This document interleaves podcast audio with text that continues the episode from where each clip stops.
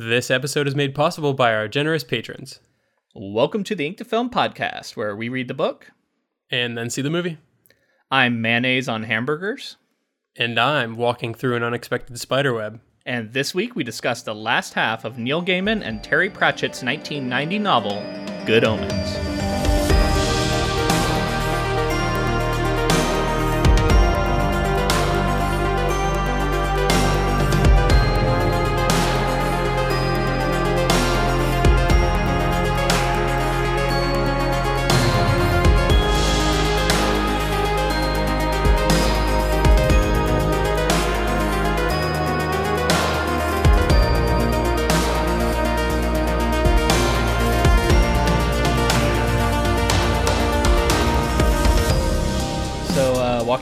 Unexpectedly through spiderwebs, is that what it was? Uh, Yeah. yeah, that'd be pretty awful.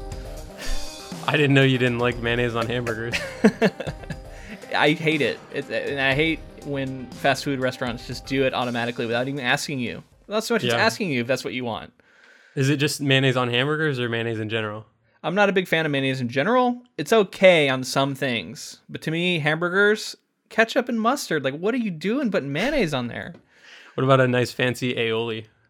Oh, aioli's a whole different conversation. That's fine. oh man, those those four other horsemen might have been the funniest part of the whole book to me. I, I, was absolutely was dying Yeah. during that part.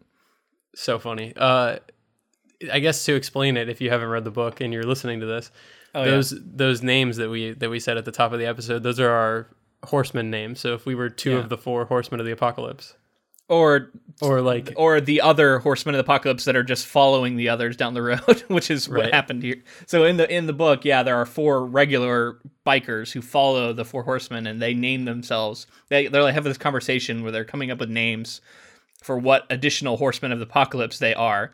And there's some amazing names. There's like one that's like cool people, um, because he's like just the cool people you see on television. I hate them. um, oh, what was some of the other ones? Uh, grievous body bodily harm was one, and then there was things that don't work after you give them a good thumping. yep. Um, I, know, there was there were so many good ones because they also kept changing them. Oh, there was um, like embarrassing personal story or something like that. yeah. Like yeah, like I don't know, so many good ones. It's just funny to think that like yeah let's add some additional horsemen and and have them have these like ridiculous names like it's so oh, funny to think answering about it could- machines or whatever they call them in in in, in Britain, but like they're like the answer answering phones or something. I think was what that was what it was, but it was answering Mm-hmm. machines as we know them. Uh, was just like that was the apoc- horseman of the apocalypse name. It's just answering it's machines. so good I thought about doing insurance companies, but that that maybe was too real. Ooh, yeah insurance was like, companies that, that was you. not very funny. Yeah. it's true. my thing is like walking through an unexpected spider web it's like you walk out of your Mm. house and you hit a spider web right in your face not a good day No, that's really good. I love that one. Uh, yeah, so we're back with the second half of Good Omens, if it isn't readily apparent. Um, and uh, yeah, we're, I'm having a lot of fun with this book, man. I mean, it was great. It was a good book. I really enjoyed it. I don't, I don't know about you. How, how did you, how did you like it? I think it basically held its own for for the comments that I made in the last episode. It really kept me entertained all the way through, and, it was bringing some really funny, interesting angles to material that I feel like I'm steeped in to an extent. You know, Right. Yeah. It continued to draw a lot of comparisons to me to like other stuff I've seen that has come after. Um, was probably maybe inspired by this book. Um, because apparently this is like a really landmark novel. Um, and every time I mention it to someone, they're like, "Is this your first time reading it?" Like incredulous, and I'm like, "Yeah." like I didn't realize it was. It was like admitting I'd never read Romeo and Juliet or something. nobody had really recommended it to me or anything. So Yeah. for, yeah, for me, it was just coming into it completely no expectations, and and it's so much fun. It's and I think I saw something about Neil Gaiman himself comparing it to Hitchhiker's Guide and saying like he wanted to try to write in the same vein as a Hitchhiker's Guide esque Mm. story, and I was I felt that within the first page. I was like, oh my god, this is. I, I felt like I felt the lifeblood of that kind of like British comedy. Yeah. At the end, there's some uh, in my copy. There was some uh, like interview style stuff with both Neil Gaiman and Terry Pratchett, and then they had a section where it was like Neil Gaiman talking about Terry Pratchett, and then Terry Pratchett Yeah. talking about Neil Gaiman. Did yours have that part? Yeah, yeah, I did. Yeah, there was a part where I think Neil Gaiman was saying that Terry uh, Terry Pratchett had always been compared to Douglas Adams, but that he he didn't feel like that was a fair comparison. But Basically, because Terry Pratchett was way more prolific than Douglas Adams, who I, I guess didn't write very many novels. I'm not like super steeped in it. Um, but yeah, I mean that that Hitchhiker's Guide comparison. I mean that's what you know the the the critics were comparing it to and, and using it as a blurb and saying, oh, this is just like Hitchhiker's Guide, but with you know with the apocalypse and stuff like that. You know, so I think you're right on with what the reaction was. Yeah, on my copy, interestingly enough, there's a Clive Barker quote. Is there one on yours as well? Yeah, there is on mine yeah. too, which which is definitely funny. I think I posted something about in, on Instagram about this. I was kind of surprised to see Clive Barker on this novel. Yeah, I just thought it was an interesting overlap uh, because we covered Rawhead Rex, which is a very different story. You know, Clive, Clive Barker wrote Rawhead Rex, and it's very different to uh, Good Omens here. Yeah, I mean, night and day. That's like one of the more dark, twisted monster stories you'll you'll find, in my opinion. And uh, cool, you know, get a big name out there. Uh, giving you a blurb is always good. So before we get into it further, uh, I just wanted to stop and tell you guys we have a giveaway that is still going. If you're listening to this on either Thursday or Friday, the week it comes out, uh, we will be announcing winners on Saturday morning, basically whenever I get up and do it. Um, so you have until then to enter, and all you have to do is find the social media posts. Um, I, have been resharing it every so often on on both Instagram, Twitter, and Facebook. Uh, Go on there, follow the instructions in the posts themselves, and you can enter to win a copy of Good Omens, which is the the uh, TV tie-in edition uh, cover. And you know, if you've read this book already, you can enter. Like, it doesn't have to go to somebody who's never read it before. If you just want another version, or if you wanted to get it so that you can give it to somebody who you know would enjoy it, um, please feel free to enter. We'd love to just have more people entering to into the contest, and then we'll we'll see who wins. Yeah. Yeah, I'm a little jealous. I want to I want to uh, enter into the competition as well because my I have a copy of it, but I don't have this copy of yeah. it. Yeah. Well, my wife was like, "Can I enter the conversation competition?" I'm like, because mm. um, I'm like, if you won, it'd probably look pretty bad. um, but yeah, I mean, people people want this book, so I, you know, and obviously we enjoyed it, so I definitely recommend it. Um, oh, and also we I have launched a YouTube channel. Uh, it, you have to search for Ink to Film uh, podcast on YouTube to find it because we can't get an official URL quite yet until we get a certain number of subscribers. But if you want to check it out, we just posted our uh, episodes on The Thing, which featured Mike Arnzen, who was our very first guest, uh, award-winning horror author. And yeah, we had a lot of fun talking to him, talking to him, and, and those episodes are definitely a fond memory of mine from I guess uh, two years ago. About yeah, something like that. It was great, great time having him on. Yeah, so definitely check those out, especially if you're a fan of the Thing, you know that movie, the, the, the '82 John Carpenter, uh, the Thing. Uh, check those episodes out, and if you're while you're there, definitely hit us with a subscribe so that we can eventually change and get like an official URL so that we don't have to have people searching for it. That'd be awesome and let us know what you think of our of our funny images we keep posting as the uh, yeah. as the wallpaper. Even if you've already heard the episode, we, we we're trying to get creative with the background images, so uh, we'd love to see a comment or something if you if you like them. All right, man. Uh, I think I'm ready to get into it. We're just gonna go through. I have a really kind of awful summary that I'm gonna use, um, but it's because it just blows by tons of stuff. So I think we're just going to use it to set us to like set us up, and then we can just try and fill in as much of the gaps as we can and just talk about things. Um, we'll probably jump o- all over the place, but that's kind of how the book is too. It's a lot of jumping quickly between different groups, doing different things. Um, so it'll be a little crazy, but I think that's a decent way to cover this. yep. All right, so let me hit you with this first bit here. Uh, the four horsemen of the apocalypse assemble: war, death, famine, and pollution. The prophecies of Agnes Nutter, 17th century witch, are rapidly coming to pass. Agnes Nutter was the only truly accurate prophet to ever have lived. She was burned at the stake by a mob, however, because she had foreseen her fiery end. She had packed 80 pounds of gunpowder and 40 pounds of roofing nails into her petticoats, and everyone who participated in the burning was killed instantly. Okay, so that's two big things here. Let's uh, let's back up and talk about the four horsemen because last we left them, I think we hadn't even really met pollution or death yet and we meet mm-hmm. them here soon as uh, the messenger comes to to actually get them to, to, to go to the to the meeting place. Uh, pollution is this kind of like greasy haired younger guy who was like polluting a river. I think when the when the messenger comes upon him, right? Yeah, I love the idea. I love this little messenger guy who keeps showing up to to each of the horsemen too. Yeah, I, it's really just funny. hilarious to me. One of my favorite things, honestly, of the entire book is you, you know you get people talking about the four horsemen and, and then usually they'll they'll talk about pestilence or they'll talk about pollution and i Mhm. love that they were able to say there was a pestilence but he got like older and retired and then pollution took over Yeah. and that's like kind of where the transition from pestilence to calling it pollution i, I just thought that was so clever Yeah, and he retired bec- with the invention of penicillin because he was like, "Fucking penicillin is gonna is gonna make my job impossible." But then uh, the new the new guy says something like, "Well, if he just stuck around, he would have seen all of the new possibilities in the modern era." Um, Right. But I thought that was pretty funny that he was just defeated by penicillin essentially and, and decided to hang it up. so good the delivery person like after meeting pollution decides um or i guess walks back up to like his delivery vehicle or whatever and he he like Yeah. reads the next person he's supposed to deliver to so so far he's delivered to war famine and pollution Mm-hmm. leaving only one horseman of the apocalypse and he on his clipboard it says like the location of the next you know delivery is everywhere mm-hmm. and so like you're thinking like okay so death is everywhere death is the fourth horseman Yeah. and then I wanted to see if you felt the same way that I did that him walking into the street was him like cuz he wrote a note to his wife and I felt like that was him saying like goodbye because in order to to go meet death to, to finish his delivery he needed to, to walk in front of traffic and get hit in order to meet with death. Interesting. So I, I know what I I remember what part you're talking about, and, and I guess I took that to be more that he assumed that in going to find death, he was going to die. But to me, it wasn't a deliberate act because just because the way it was described was when he was going to find pollution, uh, uh, he almost got hit by a car. And then um, he was like, "Oh, those buggers are like going way too fast, or whatever." And then he comes back to the same road, crosses it again, and then he goes like, "He's like, I almost hit by one again." And he's like, "Oh my god, that was really close." But then he like looks down and he's laying in the ditch, and I, the implication being that he actually did get hit, and then that's when death arrives.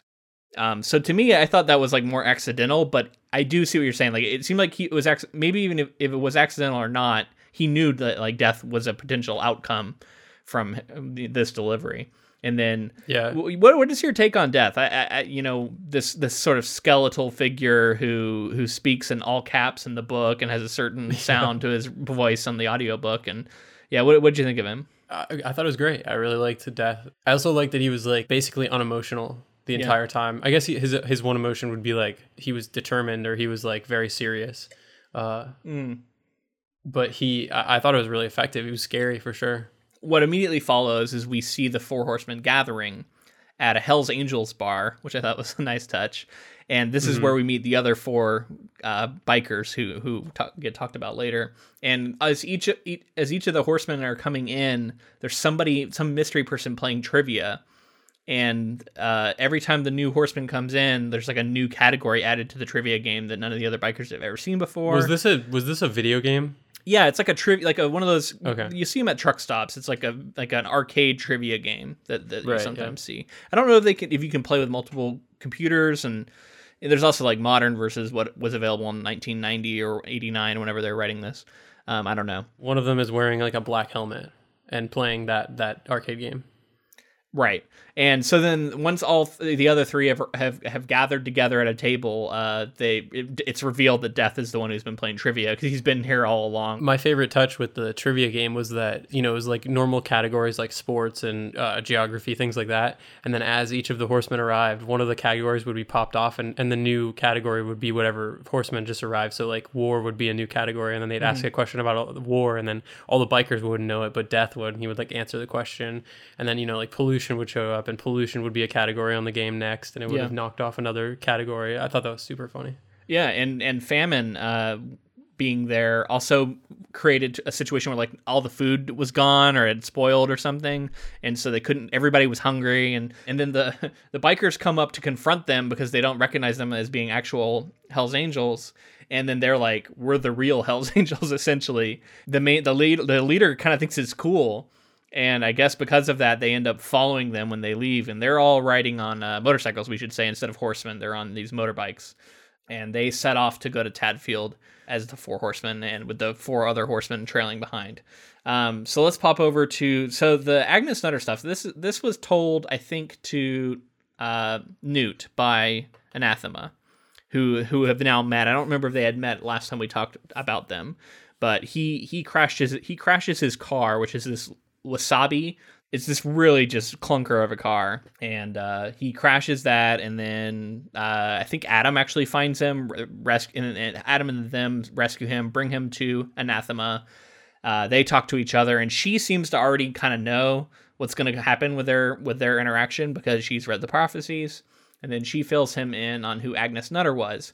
And we find out more about her um, that she was burned at the stake, and that during the process of her being burned at the stake, she knew it was going to happen. So she loaded up her like petticoats with dynamite, which I talked about in the summary, and blows everybody up, which I thought was was pretty clever. So, um, and and I, I don't know if we should talk about it here or not, but Newt is definitely attracted to Anathema, and then she seems to be like kind of going with it to him and he's kind of weirded out like whoa i can't believe she's kind of giving me the time of day. And we get the imp- implication that maybe she's it's because she knows that they're supposed to get together and then um, they do end up getting together and sleeping together. It's kind of interesting because like the world's ending outside and like there's like huge storms going on and stuff and then they're just like well now we're just gonna have sex. I don't know what did you think I of think that part? the, the, way that yeah the way that it was that chapter ended i felt i thought that they were dead. For, for a second i had to like reread it because it seemed like the like the roof was collapsing or something and they like hugged each other. And then oh and then, yeah like, yeah. the next time we next time we see them they're like lay, laying in bed. Yeah. And you're like oh, okay. So they didn't get collapsed on or something? They were they were like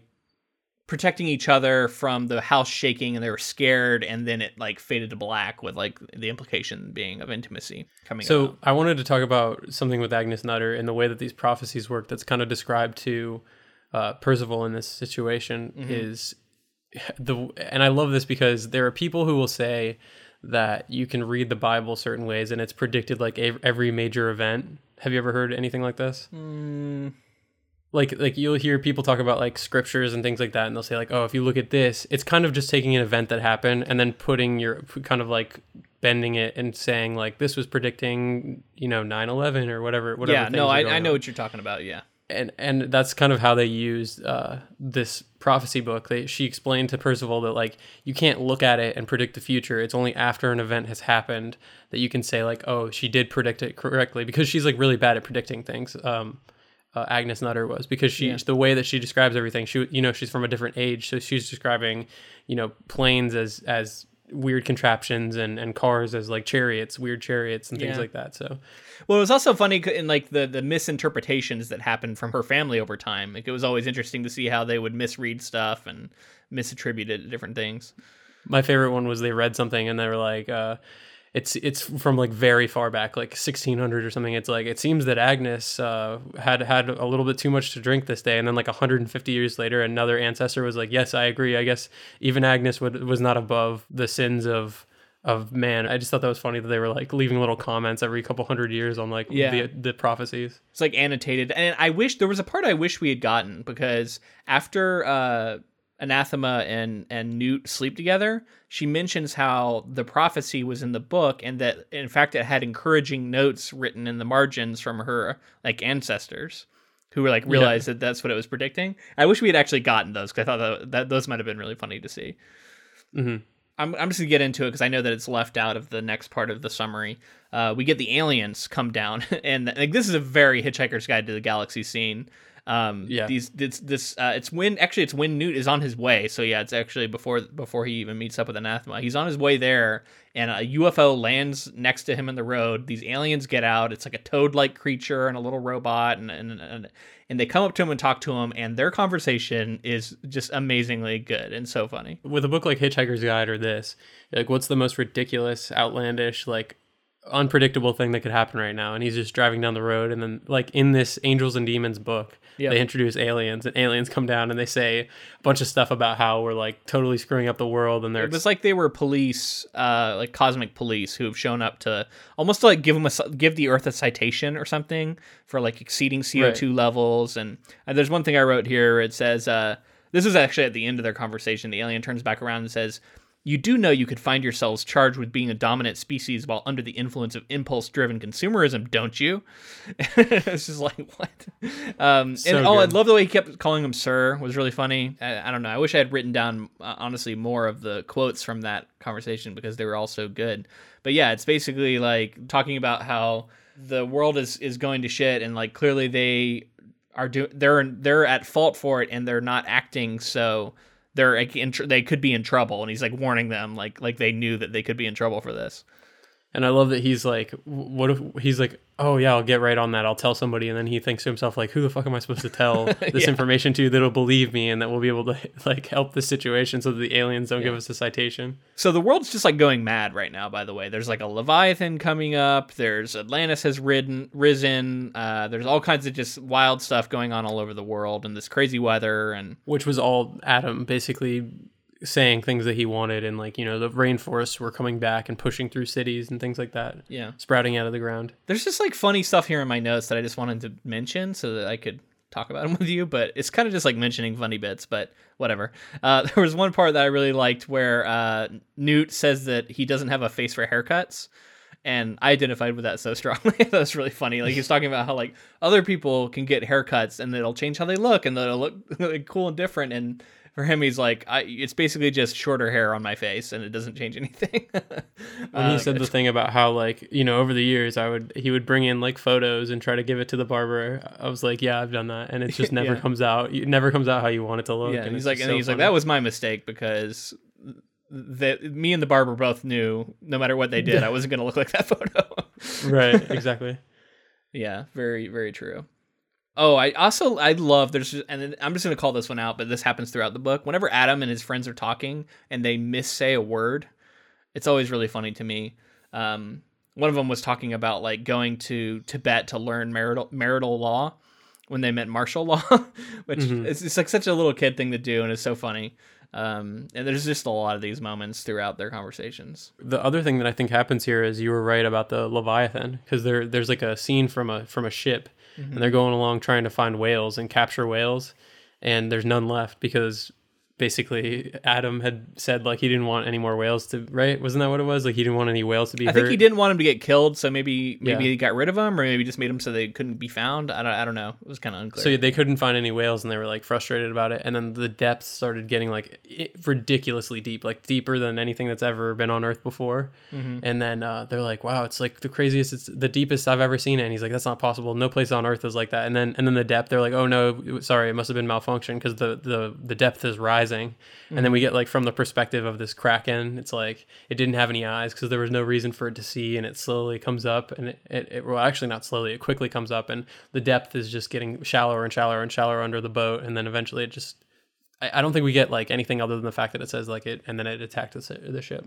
Yeah, the ship was like a tiny metal, like something over its head or something. Like it's supposed to be like you know, it's supposed to be this giant ship, right? And it's it's just tiny compared to it. It was cool. Yeah, I mean that's all that we really get from the Leviathan, and then we I think we hear like on the news talk of it of it attacking some ships or something. Um, that's just part of this whole tapestry of the world just going to shit. I do want to check in on um, Aziraphale and Crowley um, because I know that the once again the next part of summary blows right past this. Um, but th- both of those two characters have have some interesting bits going on. Uh, Aziraphale uh, decides he's going to talk to the other to like heaven and report to them what's going on because he's like, uh, you know, I better we bet I better do it so that we can try and win this thing. Because apparently it's going to happen. And so he sets up uh, uh, like a summoning circle or something to talk to them, and then he also lights some incense just because it smells nice, which I thought was a funny addition. yeah it was really funny And then uh, he talks to the Metatron, um, which uh, is the voice of God, but it's it's said to be the voice of God in the way that like a spokesman for the president is the voice of the president. He's not really the voice of God; he's just a spokesman for God. Um, right and uh, so he talks to him for a little bit and uh, gets interrupt. I think he gets interrupted as Shadwell arrives. Um, it's actually like he finishes his conversation i think Aziraphale was trying to say like we don't it doesn't have to go through this way. We can stop it. That we know where the child is. We know what he's doing. We can we can stop the war. And Metatron was like why would we want to do that? It's time for the Right. good to triumph over the evil and the war has to go on. Yeah, the the the point isn't to avert the war; it's to win the war. Yeah, and then they basically they're like but you're going to get a commendation and you're a great you've done a great job and so mm-hmm. so come back immediately and he's like well i have some other things to tie up and and so i'll be there eventually and the guy and metatron's like all right whatever show right. up eventually and then shadwell walks in like Yeah. at the end of the conversation and Shadwell's realized that uh, he might have some info, I think, and that he might have some money I think he might be able to. I think he was going there to like rob him or something, right? Because he's like he, he was thinking of like two different people he knew who he could potentially get money from, and one of them he didn't want to mess with, and the other one he thought he maybe could. And I think it's it's yeah, him. I think yeah. I don't know if he's trying to rob him or just get money from him. Get money from him in, like, a- somehow, yeah. some way. But when he shows up, he overhears him like the end of this conversation. So he's convinced that Aziraphale is a witch, and he tries to like cast him out. And he comes at him, and then Aziraphale want, doesn't want him to step into the circle because he's like, "Oh, that's very bad for humans. Don't step into the circle." And then I guess Aziraphale accidentally steps into the circle and uh, says "oh fuck" or something. It's like the first time he's, or the second time he's cursed in six thousand years. Uh, and then we see Aziraphale just gets like zapped away, and then uh, Shadwell thinks he has this power in his hand, and he thinks he has this like witch killing hand or demon killing hand. You want to fill us in on, on what happens with Crowley at the around the same time? Oh yeah, because he Aziraphale tries to call Crowley. I forgot. That that links those two scenes. He tries to call him, and then when he's talking to him, that's when Shadwell comes in, and he has to he has to stop talking to him. it, it's like right around the same time, so that we know kind of what's what's going on for the two characters. Uh, and it's funny because Aziraphale's like trying to fill him in on stuff, and he's just like not able to talk at all. He just says like, "All right, yeah, sure," and like they hang up really Because it sounds like something's going on in his end, but we don't know what it is, and then later we find out.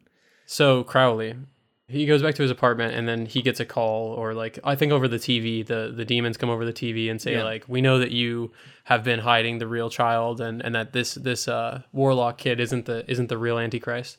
Mm-hmm. So they're like, "We're coming to get you." And he's like, "No, don't do that." And they they come after him. It's Lig- Ligur and and what's the other one's name? Uh Hastur. Hastur, yeah, come and they're they they arrive in this like fake car, like it's like a car like thing, um, arriving. That would convince like humans if they saw it, but not like it's very clearly like floating off the ground and everything. and then he we see him get into his. Uh, remember, he has like the sketch of the Mona Lisa on the wall, and there's like a wall safe, and he opens it up, and he inside there's he has to get these gloves and pick up like a, like a barrel or not a barrel, some sort of container, Flask. flask. Yeah, that's Yeah. right. Yeah, it's really funny. And did you I figured out what it was like immediately when he was like handling it with care. I actually kind of thought it was going to be something else and not that because I, I was hoping because I don't know. Once again, so many other things have done this since then, um, but maybe that was more fresh at the time. Um, but I was kind of hoping it was something more extreme than than just holy water. Yeah, it was a holy hand grenade. He, he- I thought it was going to be like the blood of Christ or something that he had stolen in the 14th century or something. You know, I thought it was going to be something like super holy, but it's just holy water. Um, right. But yeah, Yeah, but he can't. He's handling it uh, with gloves and everything because it- he can't touch it either because he's a demon. And so Yeah. basically, it's really funny because he sets it up like a prank. He puts it in like a bucket and puts the bucket on the top of the door so that when they walk through the door, the bucket will tip over on top of the demons who are coming to get him. Yeah. Uh, and it kills one of them like violently. Like Yeah. they shrivel up and go inside themselves and just melt basically. Mm-hmm. And then the other one doesn't get affected at all because it didn't get splashed. And then he was like, "Oh shit! All right, time for Plan B." Yeah, and he has a, he has a, like a spray bottle that he's threatening with. Which, by the way, he has a spray bottle because he has plants, and he has plants that he like terrifies by yelling at them all the time or something. And, and apparently they they grow really well because he scares them all into into growing Well, well. it's, it's pretty fucked up because every once in a while he'll go around and he finds the, one of the plants that's like doing really well or isn't doing well, and he takes it out and he takes it around and says like, "You see what what this guy's doing? He's gonna die for no reason, basically." And then he he takes it away and like throws the plant away and brings the the pot back and puts the pot pot somewhere where the other plants can see it. Yeah. And it, the the book says they're the most beautiful plants in in wherever he is, London or somewhere like that. Uh, But they're also the most terrified. Yeah. And this is endearing to me. Like this is this is the kind of stuff that makes me like Crowley because this is like very low stakes sorts of evil that we see him, uh, you know, parta- partaking in. Yeah, so he's threatening with the spray bottle, which supposedly has holy water in it as well. And Yeah. uh, Hastur realizes there's a drop coming from the bottle that's like slowly making its way towards Crowley's hand. And then it rolls over Crowley's hand and he's not affected by it. So he knows that the, he's bullshitting and it- he's like basically faking the fact that there's holy water in there. And then, really weirdly, he like picks up the phone and, and Yeah. talks to. Uh, that's when Aziraphale calls and he talks to him for a second and he's like, "Hey, yeah, yeah, yeah." He's like thinking about something else, and then they hang up and then he picks it back up and then he like jumps into the phone line. Yeah, so he convinces he convinces Hastur that that he's gonna call the like old like the High Council or something. He tra- he he doesn't really convince him, but he lies and says this thing just enough to where he can grab the phone. And then yeah, he leaps into the into like the electricity itself. Uh, and He said that demons choose the form that they that they are, so they can be incorporeal. Like he, they can become, you know, basically Electrons. like matter or something, yeah, electrons, and travel through the lines. But it's funny because Hastur jumps in right after him, and, and it's said that he's like two inches away from him in the in the in the telephone wire, but he can't catch up to him. Uh, But as soon as he pops out of the, the phone on the other end, Hastur is going to be two feet behind him, so it's not going to be that big of a difference once they finally pop out. So he has to kind of like juke him and and like act like he's going to get off and turn change directions and then shoot off. And when he does, he what he does is he's listening for how many rings go through on one of the lines, and on the last possible ring, he shoots out, and then the phone stops ringing. Right. Yeah, because he, he it's the answering machine. He gets past the answering machine, and, and then the the when, Hastur arrives, um, he gets trapped in the answering machine, and that's like the prison that he's stuck in for for a time at least. Uh, so yeah, that's what's been going on with those two. As the world descends into chaos, Adam attempts to split up the world between his gang, and after realizing that by embracing absolute power, he will not be able to continue to grow up as a child in Lower Tadfield, Adam decides to try and stop the apocalypse. So there's a whole thing where where Adam sort of has this moment of like being sort of power obsessed.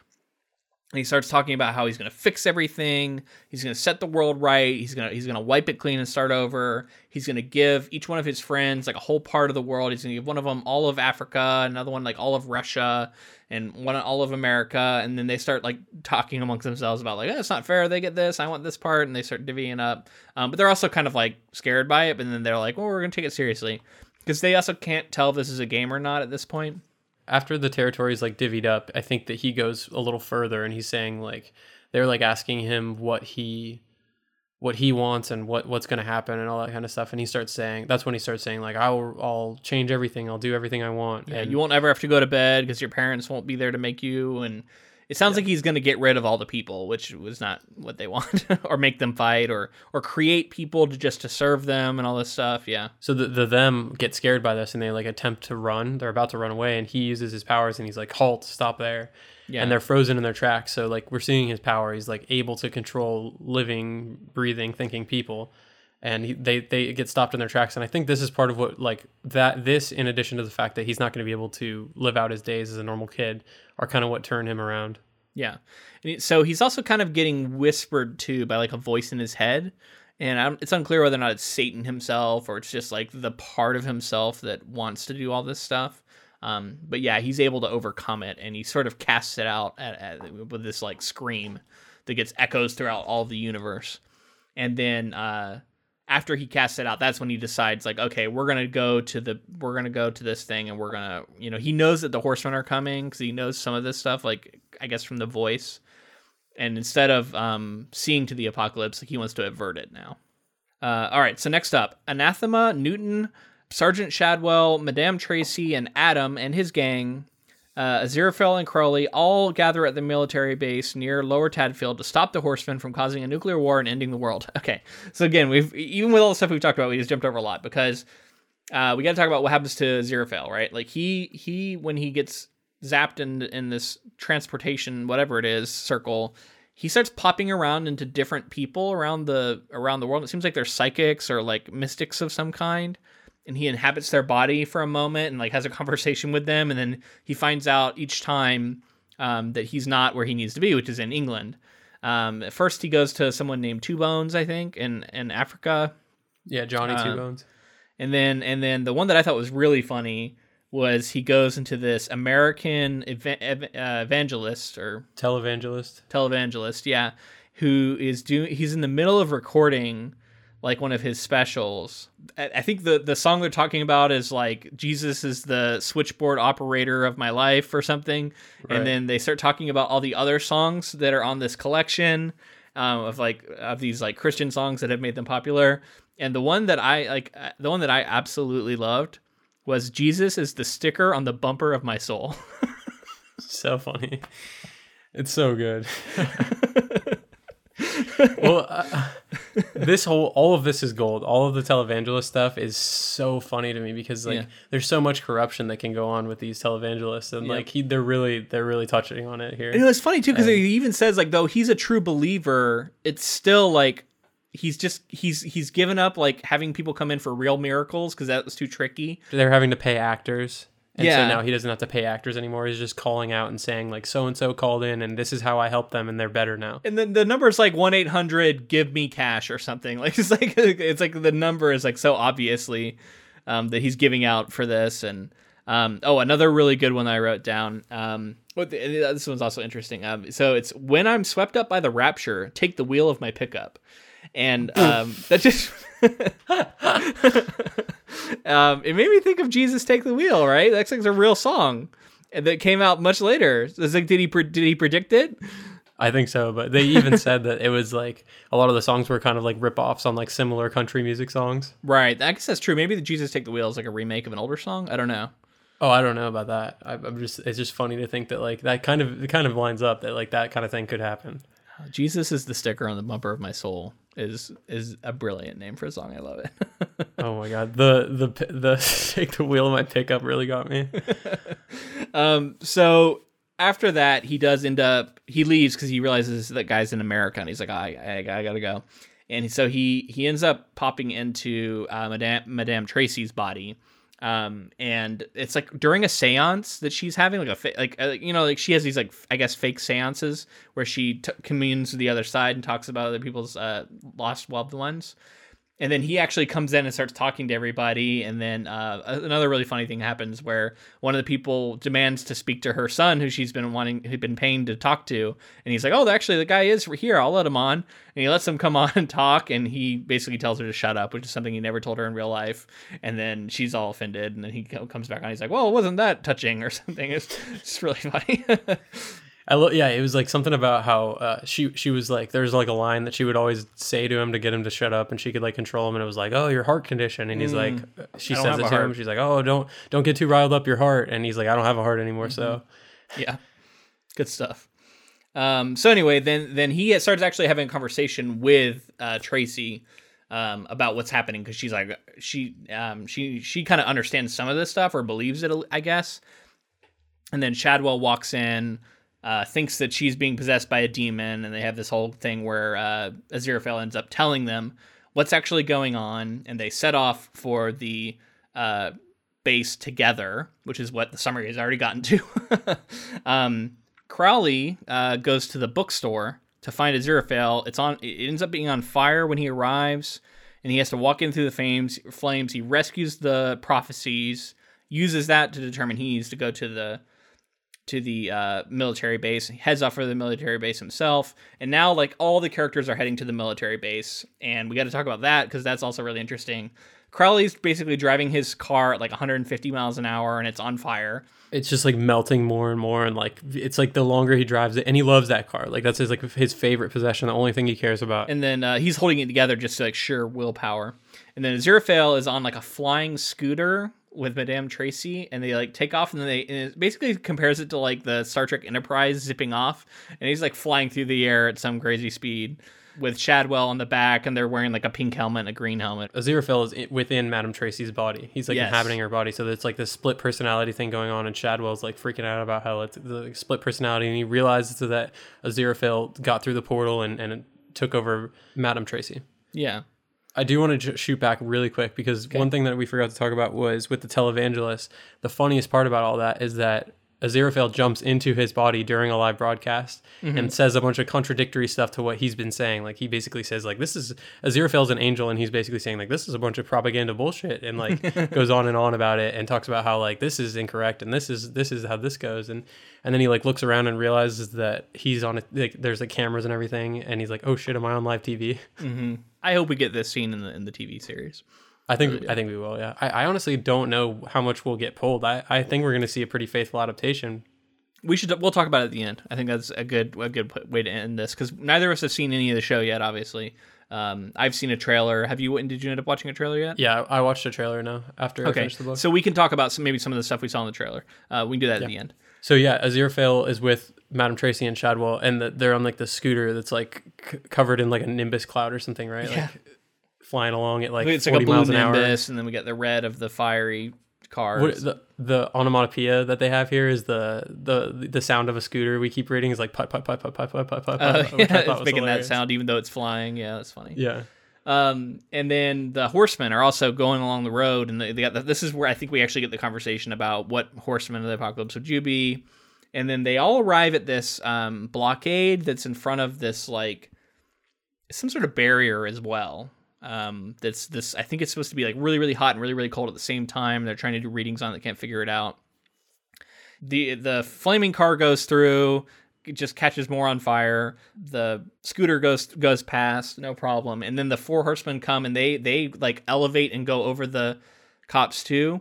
But then the ones that are following them, I guess, just crash into them. Um, and and and I guess they all die except for one of them.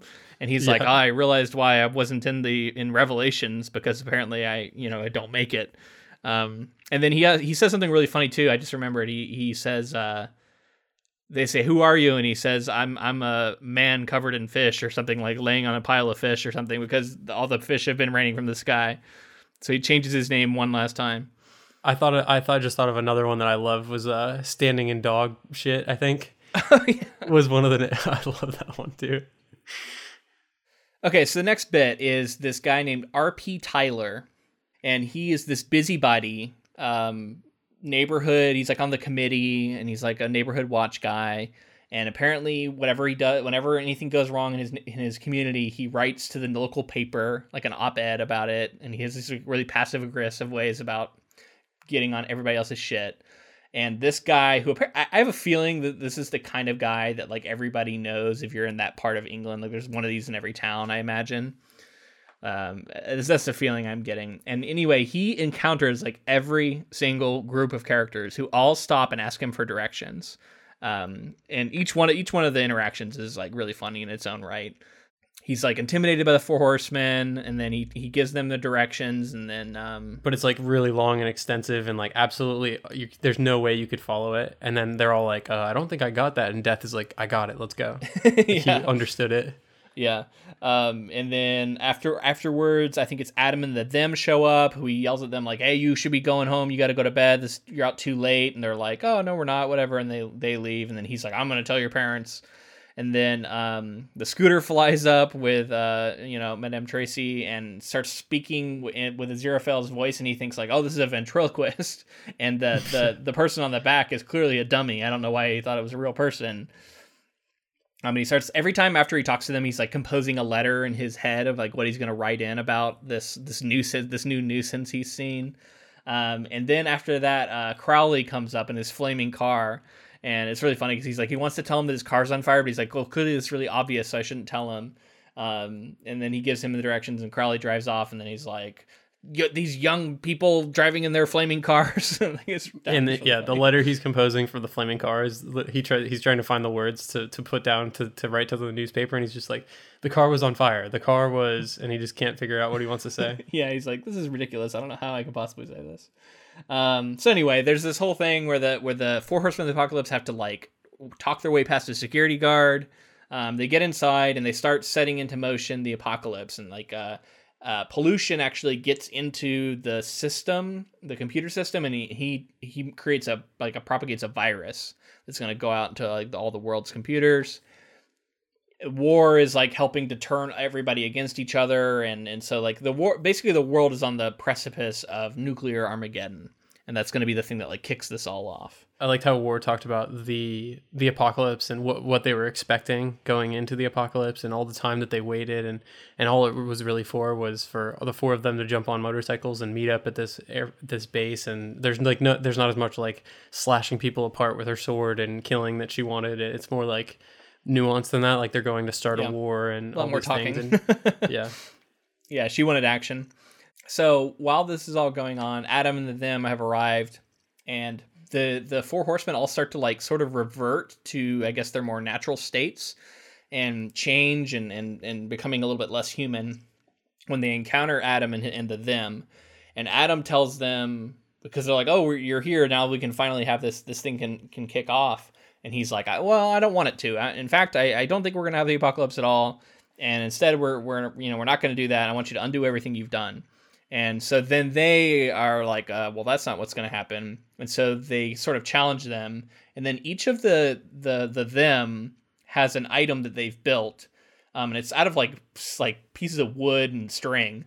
And it's like a crown and a sword and a scales, which I think we've talked about that each of the horsemen got an item like that, and they use these items to capture the four horsemen. Um, they like, throw at him at them, or like they strike swords together, and each time it happens, it captures the horseman into the item, um, and defeats all of them except for Death.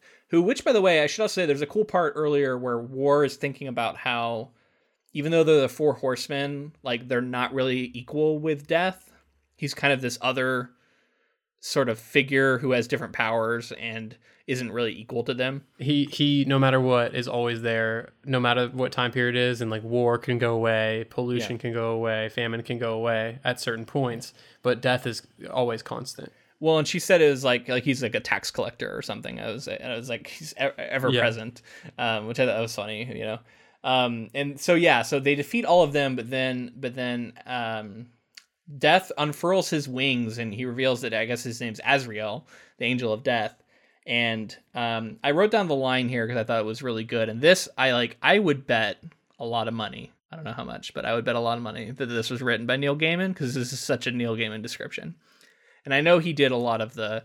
I know that um, he was credited with doing a lot of the stuff with the demons and, and like the devils and the I know the maggots and stuff that gets talked about when Hastur, which we haven't even talked touched on, but Hastur does get free and he like shows up in this uh, telecom area and like kills a bunch of like uh, uh, telemarketers, I guess, and he shows up and it's like a giant pile of of uh, maggots who all have tiny mouths and and like all this stuff. Yeah, right.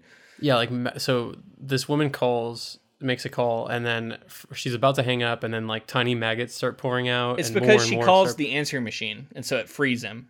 That's Right. what it is. And so uh, these maggots are pouring out, and more and more like completely fill up the room and devour these people, and then all form together to create uh, Hastur. And then like they just leave like skeletons behind, which I mean that was a pretty pretty gruesome scene, and pre- like Yeah. you know pretty cool to see that like the demons were that like And apparently that's Neil Gaiman because even Terry Pratchett said that like the maggots are all are all him. yeah. So like comparing Hastur to somebody like Crowley, you can you can see like the maybe m- more lighthearted demons versus this like really ruthless, disgusting. So the description of, of of Azrael here: wings of night, wings that were shapes cut through the matter of creation into the darkness underneath, in which a few distant lights glimmered, lights that may have been stars, but may have been something entirely else. Um, just after reading uh, Ocean at the End of the Lane, like that feels very Gaiman to me. Um, we get a little bit of that in Coraline too, uh, which we which we did cover, but it just it's very poetic, it's very beautiful, and it's also dark. And I feel like that that to me, when I think of Gaiman, I think of that that that meeting of of a beautiful poetic prose uh, with with meaning like sort of like a goth like sort of emo vibe. Um, But but but in a good way. I don't mean that in a bad way. I mean in a good way. Um, it's just very like emotional and and and and sort of like morose in a way, but but also beautiful. So Yeah. that to me feels very Gaiman. Anyway, so Death unfurls these wings and then basically says like, "All right, fine. You've you know if you don't want to do it, we won't do it. But I'm will always be there, and I'll be there waiting for the next time." And then he flies away. So this, the, when you were talking about the wings, it reminded me of another line, and I could I could look it up here in a second, but it's basically he's describing a color that you can only see at the instant of death. Oh It's yeah, like the black. It's like the black. Do you remember what it was called? it's like ultra something? black or something, like yeah, something like and, that. Yeah. And it's like this color that like it's like the instant that you die, you see you see like these Yeah. brilliant. It's like it's like oh yeah, you could see it right now if you want. All you have to do is take a full run headfirst into a brick wall, and then the instant before you die, like you'll see the color or whatever. right. And that's I I thought that was amazing description as well. Like that's just like what you're. I think that was again probably more like a Gaiman. I don't know, man. That that's funny enough though to where that could be Pratchett. It's hard to say. And then I, I actually really liked at the end there was a really good um, exchange. They didn't say the line. They said uh, that both of them complimented the other on writing this brilliant line. But then I, but both of them were like, I didn't write that line. So Yeah. then um, This- it, it- that was funny too. It was like they lost track of who even wrote it. Although uh, it is said that like Pratchett wrote the majority of it, as far as like actually drafting it. It seems like he wrote the most of it. But it was like a lot of phone conversations where they would talk about what would happen with each other. I heard something of about maybe maybe like seventy percent of like the work work was put in by Pratchett or something like that. Which which brings me to something I wanted to mention because we talked and about it a they little bit. both they both definitely revised it. So uh, They- it gets Gaiman muddled comes in, in and he's there. revising Pratchett's prose after he revises that line and changes some of it. what is that is that line written by Pratchett or written by Gaiman and I think that's like I think that's why they say like it's impossible to say who wrote what. Yeah, and I think that it's not really worth trying to like piece it together. Like the seventy percent. Although we've like, done who- it. who's- yeah, we've done it multiple times. But but honestly, it's like it was written by both of them. Is it really Yeah. worth digging into like who wrote what? And it's definitely a, a creation by both of them. Had a, had their eyes on every single word and decided if it should stay or not. Yeah. So it's you know clearly written by both of them. Um, and that's leading me to what I wanted to say because we felt in the first episode we maybe didn't talk enough about Terry Pratchett and we talked a lot about Gaiman in this coverage. Yeah. But Pratchett is is completely integral to the story in every way, and we want to give him the utmost credit. And absolutely, he had a hand in a ma- like a masterful hand in, in like creating the story and making it what it was. Because and making it as funny as it is. I've never read another Gaiman novel that's this funny. So I think that's clearly his his influence. And that's that's I think that's fun to think about because you know even if Neil Gaiman wrote this story on his own, th- it, you don't get this book. No. You know, it's it's so much different and it's so so unique that I think that it, you can't be stressed enough that Terry Pratchett had as much of a role as Neil Gaiman. So the apocalypse is. I'm not even going to use the summary at this point because I feel like I got it. I got it now. So the, the apocalypse has not has not actually finished yet. Um, they're they're, they're both kind of like thinking like, oh, maybe we've beaten them now. But then Crowley's like, uh, it's not over yet. And then sure enough, uh, the Metatron and Be- uh, Beelzebub rises, and and we get these two more characters now. Beelzebub, who at first I was like, wait, is Beelzebub the same thing as Satan, or is that something different? Apparently, he's a prince of hell, at least in this book, and not Satan himself. I think yeah, I think Um, sometimes he is Satan, but it's like I think it's kind of just like God Jesus type thing where it's like Yeah. they're one and the same within the religion. You know, like God is Oh, okay. Jesus is the Holy Spirit, that kind of thing. Maybe like Hmm. Beelzebub is like part of Satan, but you know they're they're very clearly like the right hit, like they're the next person in line to. to me it seems like he's supposed power. to be set up as like the same kind of thing as metatron is yes, you know first mate. Exactly. Um, yeah. and and so both they're both there and they're both talking about how like this thing's still happening. What are you talking about? And then adam comes forward and says no it's not.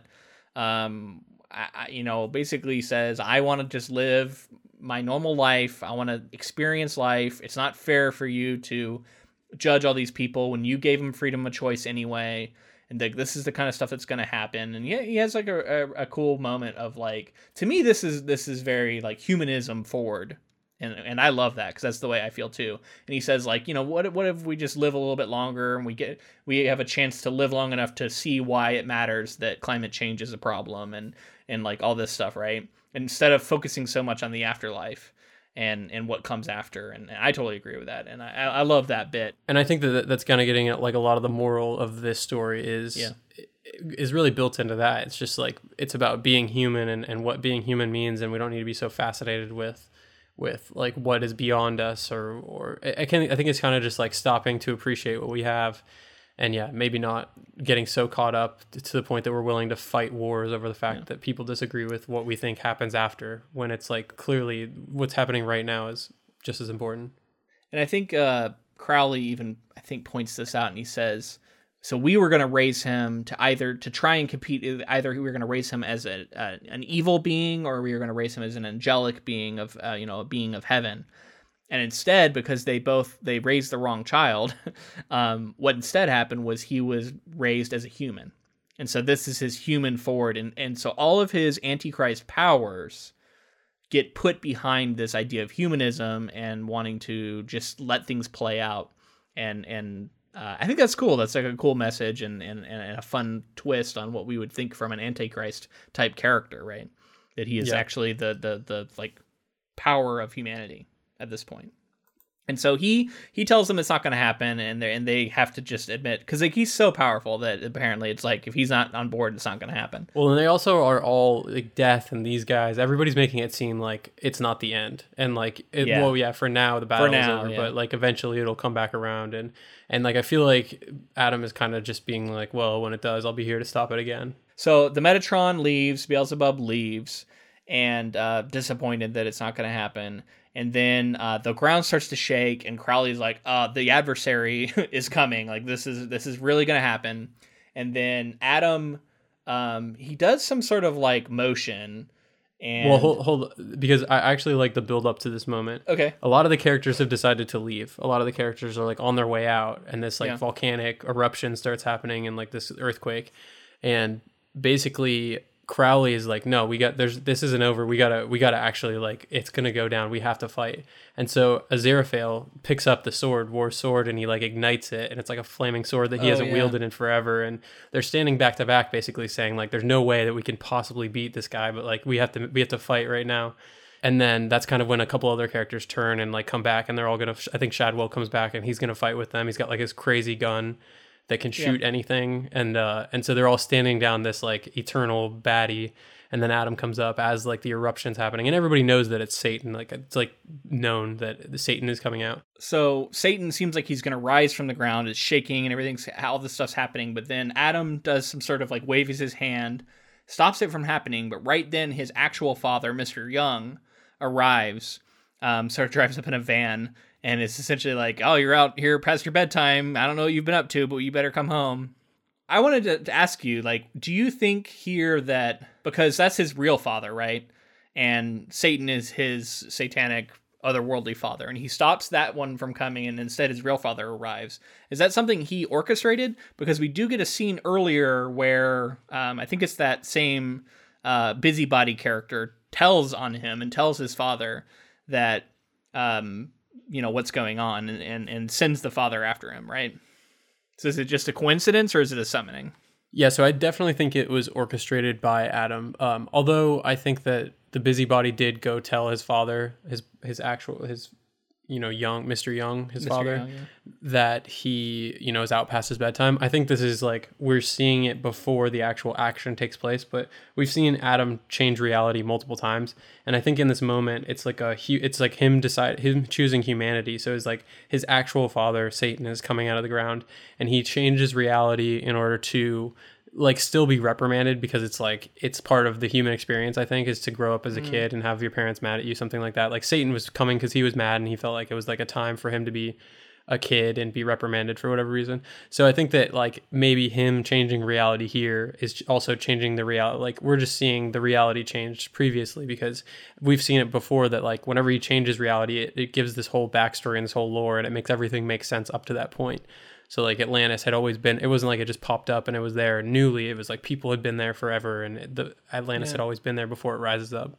Yeah, because he can literally change reality. Yeah, you're right. Actually, I, I like that. Um, whether or not, you know, what does it mean that he was coming ar- there already? I don't know, but um, I do like the idea of that. That has a nice sort of uh, thematic neatness to it that I that I do enjoy. So I'm with you there. Um, so after th- this is now the like true end. They've averted the apocalypse for now, and uh, Crowley and Aziraphale are left after everybody else leaves, and they're sharing this bottle of wine together and talking about what happened. And uh, I think it's Crowley is talking about how like so if he's got this ineffable plan, he wouldn't have created like these agents of chaos um and then and then like ba- battled against them. Like it like he says instead of a game of chess, this has got to be a game of solitaire. And I actually really like that. Like uh he created these agents and he's just kind of letting it play out and seeing what happens.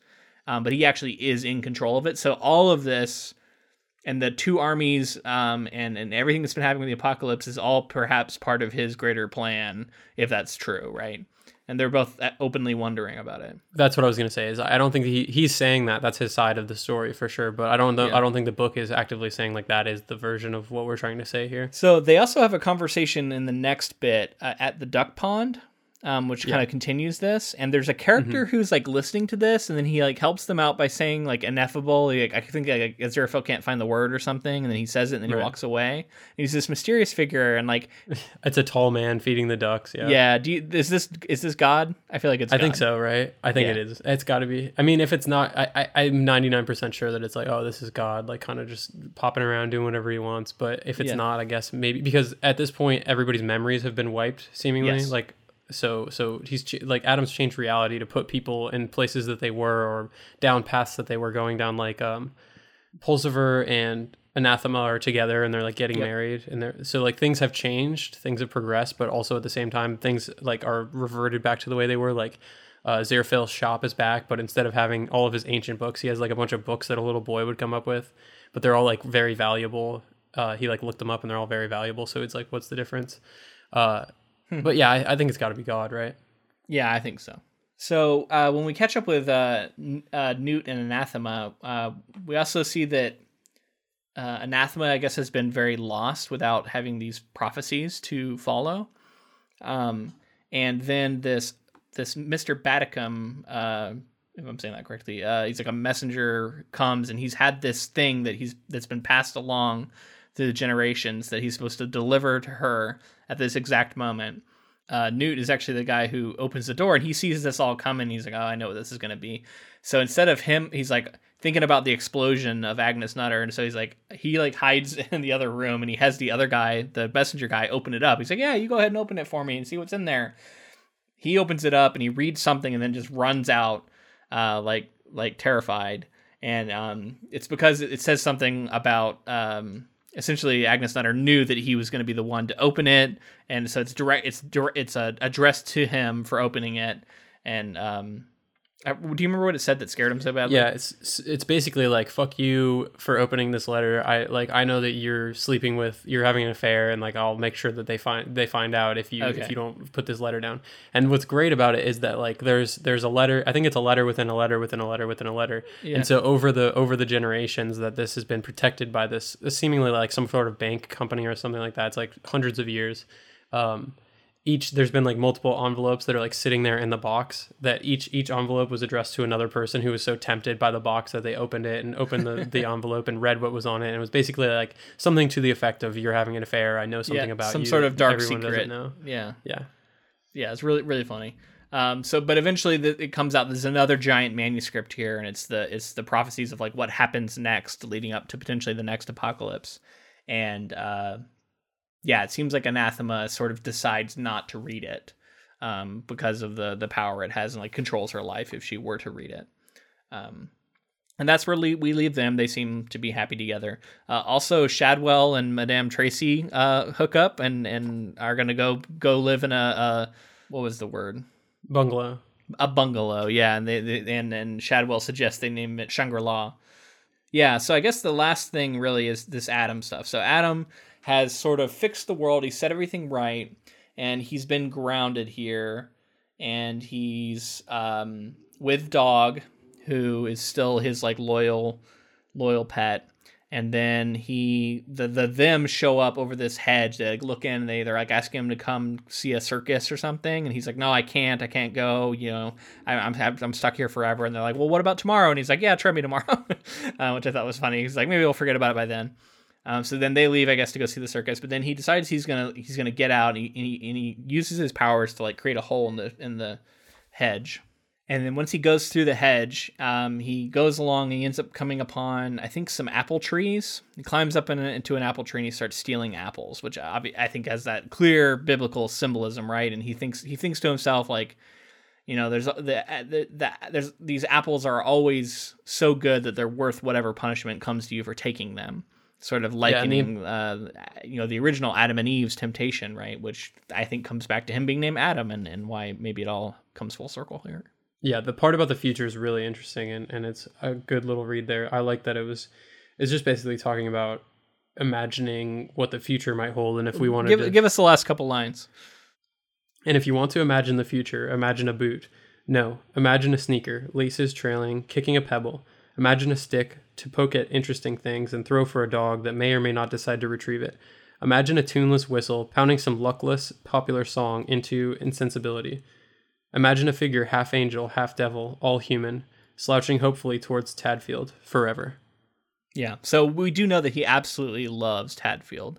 And to me this is just a very human in the endless summer and the and the all these like human childhood uh, images and um yeah, it's just a future of humanity, I think is is what I'm getting from that at the end.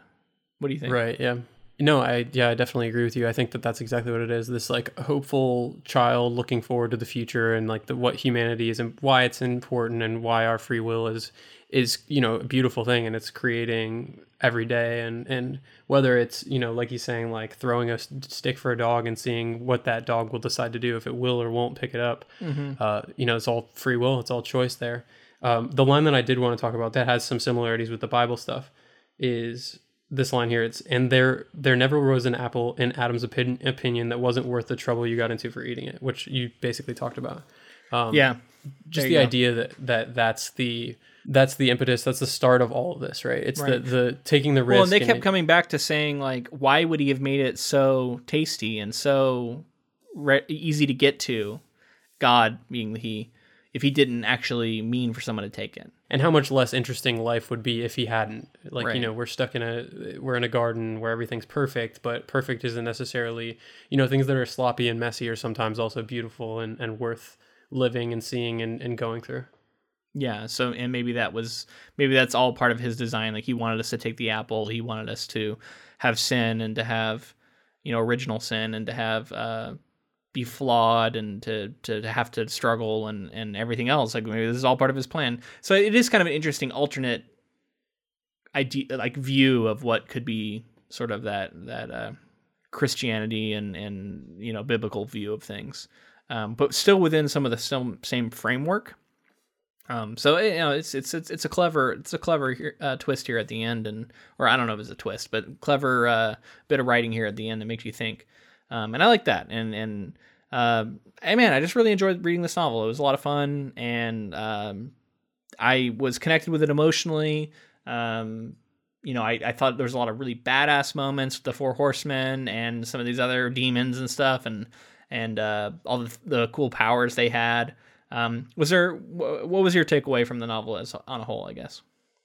I, I was just blown away by how genuinely funny it was and how uh, Uh, it would seem so timely. Uh, and I've, I said that in the last episode, but it's just it just is so. And I also said in the last episode, it's it's like timeless because of that. Because you can you can put it on whatever era and whatever time period you're going through, and it's going to mean something. Just because the that idea of like struggling good versus evil or or different ideologies and and opposing forces and and things like that. Just just coming together or or what is it all for and kind of making you think about like what it actually means to be a part of humanity and and you know all of these all of these dumb things we spend our time worried about and and wasting time with Yeah, I like that man. absolutely amazing book i'm i'll be revisiting it again i i think i would stand by my statement it's one of my favorites that we've ever read for the Cool. podcast as far as new new content goes I think I'm gonna withhold. I, I want to wait because that's something we do. We always do that with the last looks. We talk about like stuff we read this year. Um, I also know we have our hundredth episode coming up here in about, I guess, about nine episodes or so from now. Um, so I think we might do some retrospective stuff then. So maybe I'll hold it till then. But yeah, I'm gonna, I'm gonna think about it, and I'm gonna think about like all the stuff we've read so far, um, and and maybe think about what my top five books are or something that could be fun to talk about. I don't know. Yeah, that'd be cool. So there are a couple other things that I wanted to touch on here, and one of them being this this other book that get that gets delivered kind of feels like it's building into a sequel, and Oh, there yeah. might be you know there's there's something there potentially. So I looked into it a little bit, and there was there may or may not have been plans for a sequel novel. There, I think they even had a title for it. Um, but I, th- it was said that when Gaiman moved to the U.S., it, it just like Terry Pratchett felt that that kind of like ended any chances of a, of a sequel novel. Um, and then you know obviously the tragic death of of Terry would kind of stop that from happening. I would think, Yeah. unless Gaiman wanted to do it on his own and they had some sort of No, I don't. something. I don't think he would ever do that. Um, No. But then do, doing this the series, I think is is something that that um, Neil has said uh, he he didn't know would ever happen, and the fact that it is actually happening now, I think is, is a testament. That's that goes back to that interview that I. I oh, by the way, I did you what did you listen to that interview? Did you watch that interview? yeah, I did. I did. What did you think of it? I loved it. I mean, I, it made me love the guy so much more. Neil Gaiman, like I just Right. feel like I know him as a person. He, I mean, it's incredible. I was enthralled listening to him talk about pens, like ink, ink pens for like 30, 20 minutes or something. Such a Like, I was- classic, like romantic kind of writer. Like the idea that he's got these like leather bound journals that he's writing in longhand and this Mm-hmm. inkwell pens and all this stuff. Like it's, you know, I love it. I mean, I'm totally not that. Like, I, if I were to try and write a page with that kind of pen, like I wouldn't be. It would be unusable because it'd be uh, illegible. So it just would never Yeah. happen. But it's cool. I, I love that there's somebody out there doing that.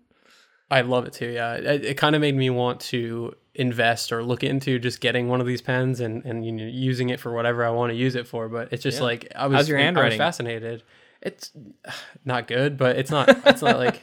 I mean, I wouldn't want to show it to anybody, but just for myself to have fun. Yeah, it's like it's like part of the this creative. As long as you can read it. My problem is I can't read mine, so that's real bad. Uh, Yeah. Yeah, I know he, and he's he's fascinating. Hearing him talk about Terry and Good Omens and, and everything was, I mean, it was it was heart heartwarming and breaking because, uh, just just he had so much respect for Terry and and yeah, I think that he really really really is is uh happy that he decided to to take on three books at once in order to Mm-hmm. work with Terry because it was it, mean it you can tell how much it means to him. yeah.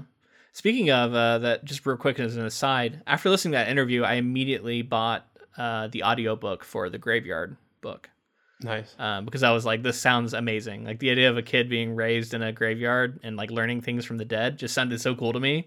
Written by Neil Yeah. Gaiman, I was like, I'm so sold on this book. So I have awesome. to get it. I want to read. I, I want to read everything he's ever written. Like I want to read everything Terry Pratchett. I'm serious. Like I, I, Yeah. I will be reading. I haven't read any Discworld novels, stuff. which is going to be shocking to people listening to this probably. Um, but I want to. I mean, now especially after this, it's so funny. Like I, I'm into it. Yeah. I'm, yeah, I'm totally on board. I love both of these people. So we touched on it earlier that there was this last little bit where each of the two talk about the other in like a section, and I just thought it was really cool because it's like the idea of and, and you could it showed the mutual respect they had for each other and and to have uh you know Neil Gaiman talking about Terry Pratchett and how he you know that was that line of him you know saying that he was so much more prolific than Douglas Adams and he's and he's didn't like that he felt like he didn't get a lot of respect for being kind of a humorist and a satirist because people tend to think that means it's not important, um, which was unfair. And uh, you could that really came across. And then Terry Terry Pratchett's talking about Neil Gaiman and the clear respect he had for him, and and sort of um, his brilliance in being able to do comics and novels and screenplays and all this stuff, right? And it, I just thought it was really neat to have that at the end of the book and to see the respect these two had for each other. Yeah, and I mean, we're gonna see Neil Gaiman's screenwriting prowess here soon. He wrote a Yeah. lot of this this show, and and you know he's he's the showrunner, and I think it's gonna Hopefully be really it's great. fascinating. I, I really hope it's good. I hope it's yeah, I hope it's incredible. You know, I'm I I would if this lives up to the source material, it could be one of the best shows of the year. So I'm really looking forward to it. Yeah, I mean, I don't want to. I, I do worry that we're setting our expectations so high that it's gonna it's gonna be a letdown. But uh, you know, it's it's I, I'm I'm susceptible to hype. I get hyped for things, so I, I can't help but get hyped for it. Yeah, The cast and the creative force behind it, Neil Gaiman, is like I'm sold, and like it's gotta at least be fun. It looks like yeah, it's gonna be. It's a got to fun at least time. be fun. Uh, so we shall see how it goes. Um, I, I do want to talk a little bit about like predictions we might have for the show, but I think that'd be cool to save them maybe for the very end. Yeah, let's save it till the end. So this week we wanted to thank one of our patrons, Kyle B. He's been a patron for a very long time now. Uh, we appreciate that support, and if you wanted to support this podcast as well, keep it going. Um, you know, help us move it into the future.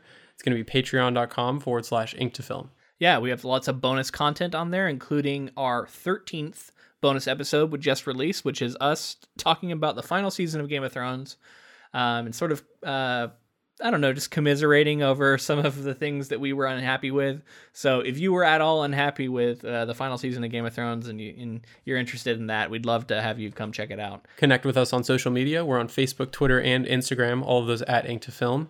And join our Council of Inklings on, on Facebook, which is where we post polls and information about upcoming adaptations. And it's a pretty fun time, so go check it out. Absolutely. And uh, make sure to enter into that giveaway. This is going to be your last chance. You have until the end of the week, essentially. Saturday morning, I'll be announcing. Find those posts, enter to win. You can get a copy of this book. and you can enter like three times. So I would recommend entering Yeah. as many times as possible. Once on Instagram, once on Twitter, once on Facebook. Yeah.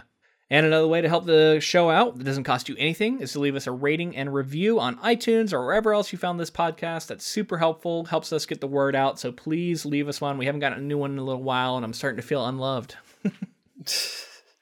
Thank you to Jennifer Delazana for providing our transcripts, and thank you to Music Lover for the use of our intro and outro music. All right, man. So I just wanted to talk a little bit, make some predictions, maybe talk about some things we really want to see, uh, things we think we might they might change, anything like that, real quick here at the end.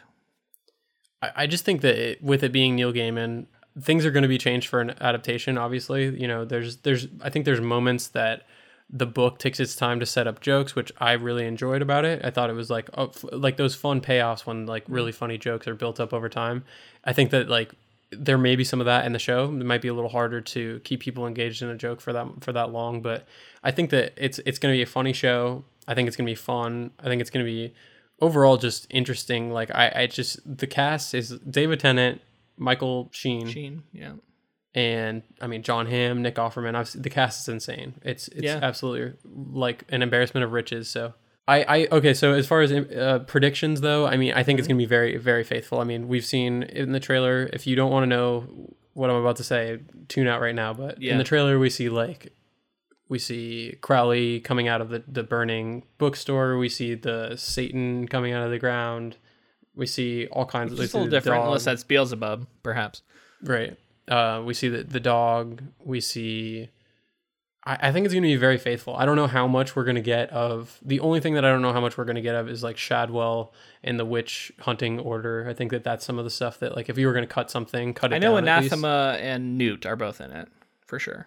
They're not really in much in the preview, but they are in it. I think still have having them, they'll still be there. I just think that like reducing the amount of time that is spent on. I think it's going to be more Crowley and uh, Aziraphale focused.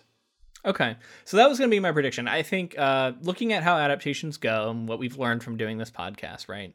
I think some of the scenes and some of the humor that worked really well in the book aren't going to translate as well to the screen, and they're going to know that, so they're going to change some of them. Um, also, some stuff that maybe hasn't aged as well. Every now and then there was a joke that it felt like a little bit off for modern sensibilities. I don't think we're going to get those. I think they're going to change those and update those. Um, and then I think, actually, I, I suspect some of these storylines are going to be bigger because I was thinking about it, and this book feels fast. It feels like we don't get, we don't spend a lot of time with any one character. And I kind of think we're going to spend more time with not only um, Aziraphale and, and Crowley, but also Anathema and Newt. And I think we're going to spend more time with Adam and them. Um, I think all of those characters are going to get more time, and because we're going to get more time, we're going to get more scenes. We're going to get some new jokes. We're going to get some new some new stuff, and I'm excited for that too because that's the kind of thing that like really plays into the book readers. Because like if you're coming to it like I've already read this book, why do I care? It's because you're going to get more. I think you're going to get more and different, and I think it's going to be enjoyable for that reason. I hope so. That's what I'm looking for. I think that he will probably update things and change things for the modern audience and the people who've read the books. That's always f- like a fun little thing. It's just how much will they change and will people respond well to them? Question: Do you think that we see aliens? Yes, uh, only Yeah. because I've seen it in the trailer. Oh, really? I, maybe I There's a it in tra- the there was a trailer. that showed the UFO coming down. oh, funny. I, maybe I just missed that. Yeah. Um, Um, also, the Four Horsemen of the Apocalypse, I'm very excited to see. That's the other one. I, I really, I really hope they're badasses. Uh, all we and- saw in the trailer was just them on the motorcycles, right? yeah, not much, right? I'm excited to see more of them and, and their interactions with each other. Yeah. What I'm really hoping for is some some surprising faces under those helmets. You know, like how much fun can they have with the fact that like they're gonna bring some surprising actors to those roles. I haven't. I don't know who who the four horsemen are played by actor wise, but I, I'm I'm probably not gonna look it up just so I can be surprised when they flip those visors up. Yeah, we'll see, man. Uh, okay, I think that's a good place to leave it. It's been a lot of fun covering this book. I'm very excited for the show. We hope you return for our coverage. We're going to be doing the first three episodes uh, next week, and then we're going to be doing, doing the final three episodes the following week because they're dropping all of them at the same time uh, coming up soon. So, yeah, very excited for that. Hope you join us. But until then, Thanks for listening.